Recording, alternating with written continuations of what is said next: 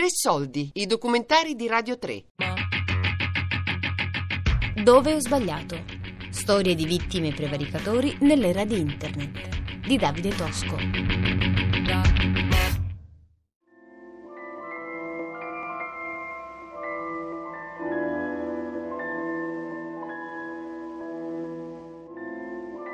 Alessandro è nato sì, a sei mesi e 20-25 giorni. È nato prematuro, piccolino, a seguito di una serie di problemi di incubatrici, di ossigenazione, di intubazione. È stato intubato in modo sbagliato e da lì si sono scatenati tutti i problemi. Ha avuto 18 ricoveri nel giro di 2-3 anni. Questo ha fatto sì che i primi 2-3 anni di vita fossimo più in ospedale che a casa. Siamo arrivati a un anno e mezzo che pesava solo 4 kg, però a 6 kg già camminava e aveva molta, molta voglia di vivere, molto entusiasmo ed è quello che probabilmente l'ha fatto andare avanti.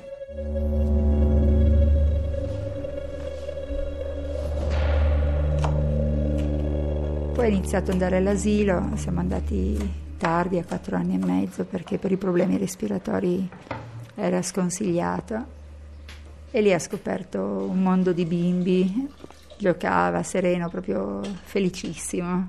Finalmente usciva un po' di, dall'ambiente familiare.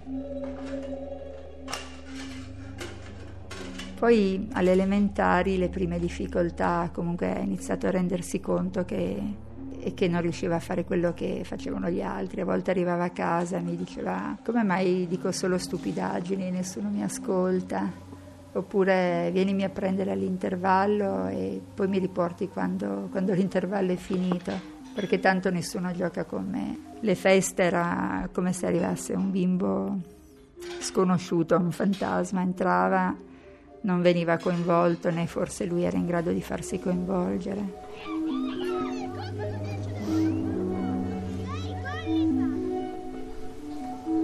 Alle medie... Mm, primo anno forse è andata meglio, sembrava una classe ancora di bambini, erano tutti allegri, ben disposti. In seconda già iniziavano ad esserci i primi problemi, le prime difficoltà, lui capiva che comunque era indietro rispetto agli altri. In eh, terza media quello che lui considerava il suo migliore amico, forse perché era protettivo con lui, ha iniziato a cambiare, probabilmente per problemi familiari, ha iniziato a dirgli cose che, che lo spaventavano.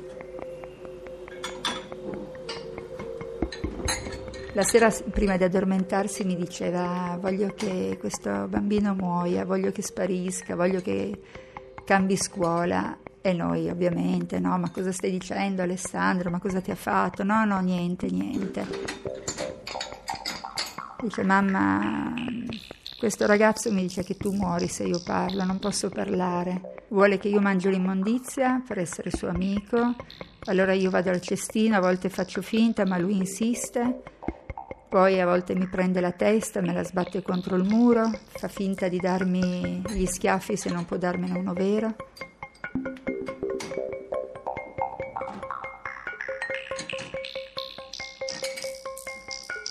Poi sono arrivati i social network e lui entusiasta si è iscritto e chiedeva amicizia a tutti i precedenti compagni elementari, medie e tutti i giorni controllava quanti rispondevano e niente, a volte gli rispondevano cose assurde tipo levati, levati ebreo oppure il più delle volte nessuna risposta.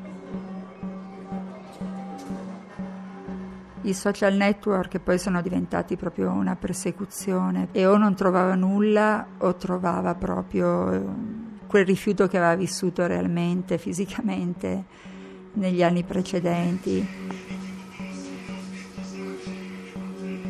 Questa condizione di disagio, questo continuamente sentirsi inadeguato, ha fatto sì che iniziasse poi ad avere pensieri molto brutti, molto tetri, di suicidio, di farla finita. Continuava a ripetere mi butto di sotto, la mia vita fa schifo, la mia tanto una vita di merda, voglio farla finita.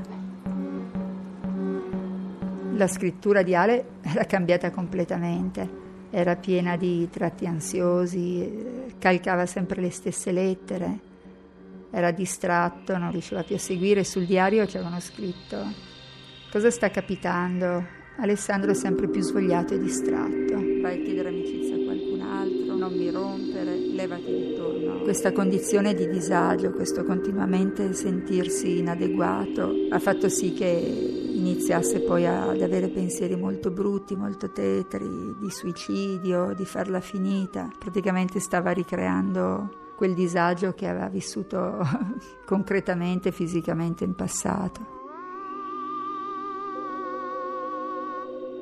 Se uso il filo, la prolunga della mia stufetta, posso, posso impiccarmi, tu piangeresti, io però non voglio che tu soffra. Allora cosa devo fare? Devo aspettare che moriate tutti per poi suicidarmi? Abbiamo portato Alessandro dal neuropsichiatra, dallo psicologo e lui in effetti dopo una iniziale chiusura ha vuotato il sacco, ha proprio avuto bisogno di, di esternare tutto il tutto il suo vissuto, ma la paura che gli altri possano fargli del male, riemerge subito il, il terrore che qualcuno da bravo possa diventare cattivo.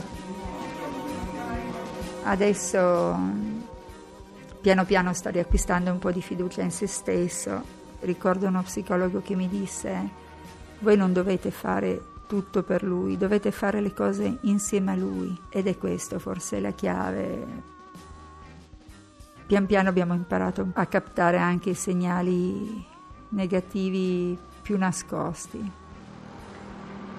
Io convivo perennemente con i miei sensi di colpa che riemergono ogni volta che non riesco a garantirgli uno stato di benessere, una compagnia, una condivisione con i suoi pari e questo mio senso di colpa mi porta a volte a essere forse troppo tollerante nei suoi confronti, magari a renderlo meno autonomo di quello che dovrei, a, ad assecondarlo, a, ad aiutarlo, a sostituirmi forse anche a volte a lui. Mi sono resa conto di essere magari accudente, premurosa, attenta e poi non, non si passa del tempo realmente insieme con il gusto di stare insieme, di divertirci, di avere un rapporto alla pari proprio di due amici che si divertono.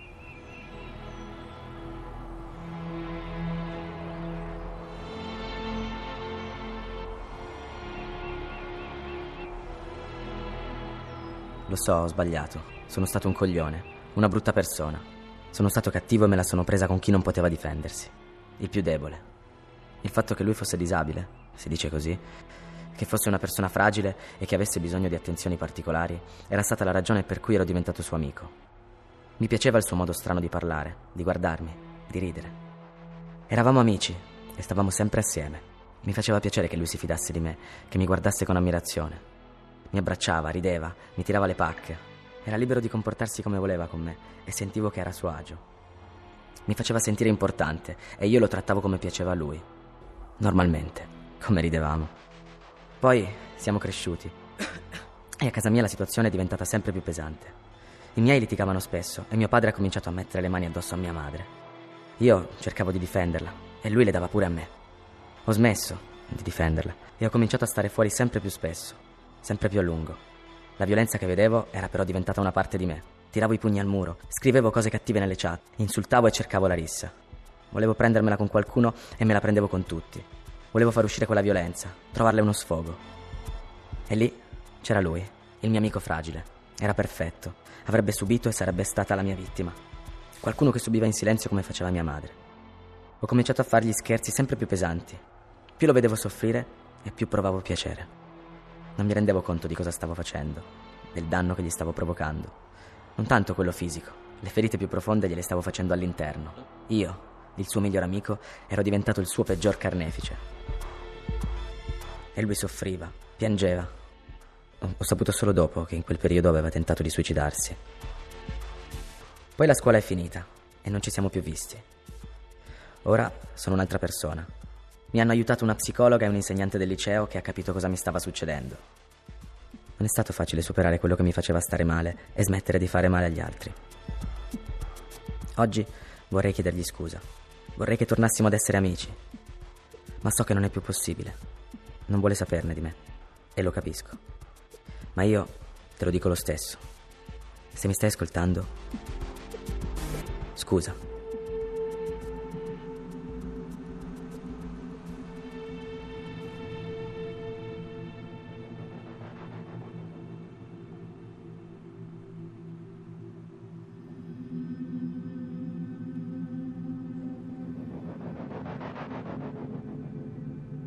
Nei social è molto più facile essere bulli perché comunque è molto, è molto più semplice perché tu non devi guardare la vittima eh, negli occhi, quindi avere una relazione con lei, ma puoi nasconderti dietro uno schermo e cominciare a scrivere quello che ti pare, quindi insultarlo, prenderlo in giro con nessun problema, diciamo. E poi comunque non è che ti senti proprio un bullo, perché tu non vedi la sua reazione della vittima, quindi tu lo puoi prendere in giro senza vedere cosa lui prova dopo questa presa in giro. Quindi boh, dici commento questa cosa, ma chi se ne frega, lo faccio perché ho voglia e non, non vede appunto la reazione di come lo vedi quando ce l'hai faccia a faccia.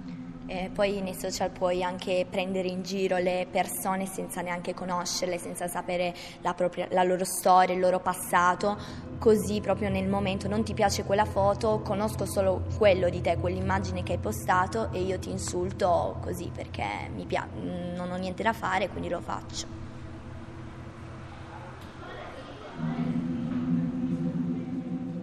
Allora, l'umiliazione per esempio. Metterli a disagio davanti a altre persone, prenderli in giro. Sì, oppure mettere tutti contro loro e arrivare anche alle mani. Oppure ad esempio postare foto che questa persona ti aveva mandato in privato e poi magari tu sei arrabbiato con questa persona e per rabbia, per istinto le fai vedere a tantissima gente che poi automaticamente vanno contro questa persona. Sì, o anche quando poi proprio si arriva alle mani postare dei video e commentare mettere mi piace, prenderli in giro davanti a tutti, eh, postare foto loro imbarazzanti che le, avete, le avevano fatto mm, senza che loro se ne accorgessero, quindi non so, facce imbarazzanti oppure posizioni imbarazzanti. Oppure spacciarsi per altre persone, come ad esempio postare le loro foto e i loro video con magari qualche eh, mm, come dire, stuzzicata in più e quindi postare qualche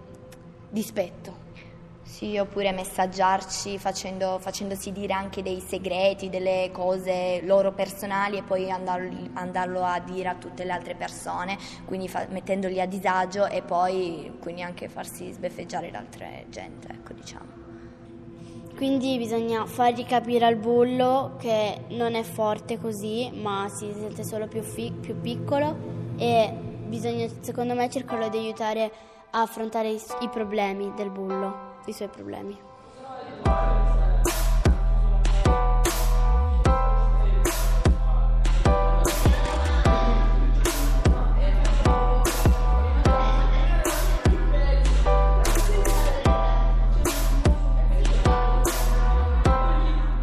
Dove ho sbagliato? Storie di vittime e prevaricatori nell'era di Internet. Di Davide Tosco. Tre Soldi è un programma a cura di Fabiana Carobolante, Daria Corrias, Giulia Nucci. Tutte le puntate sul sito di Radio 3 e sull'app Rai Play Radio.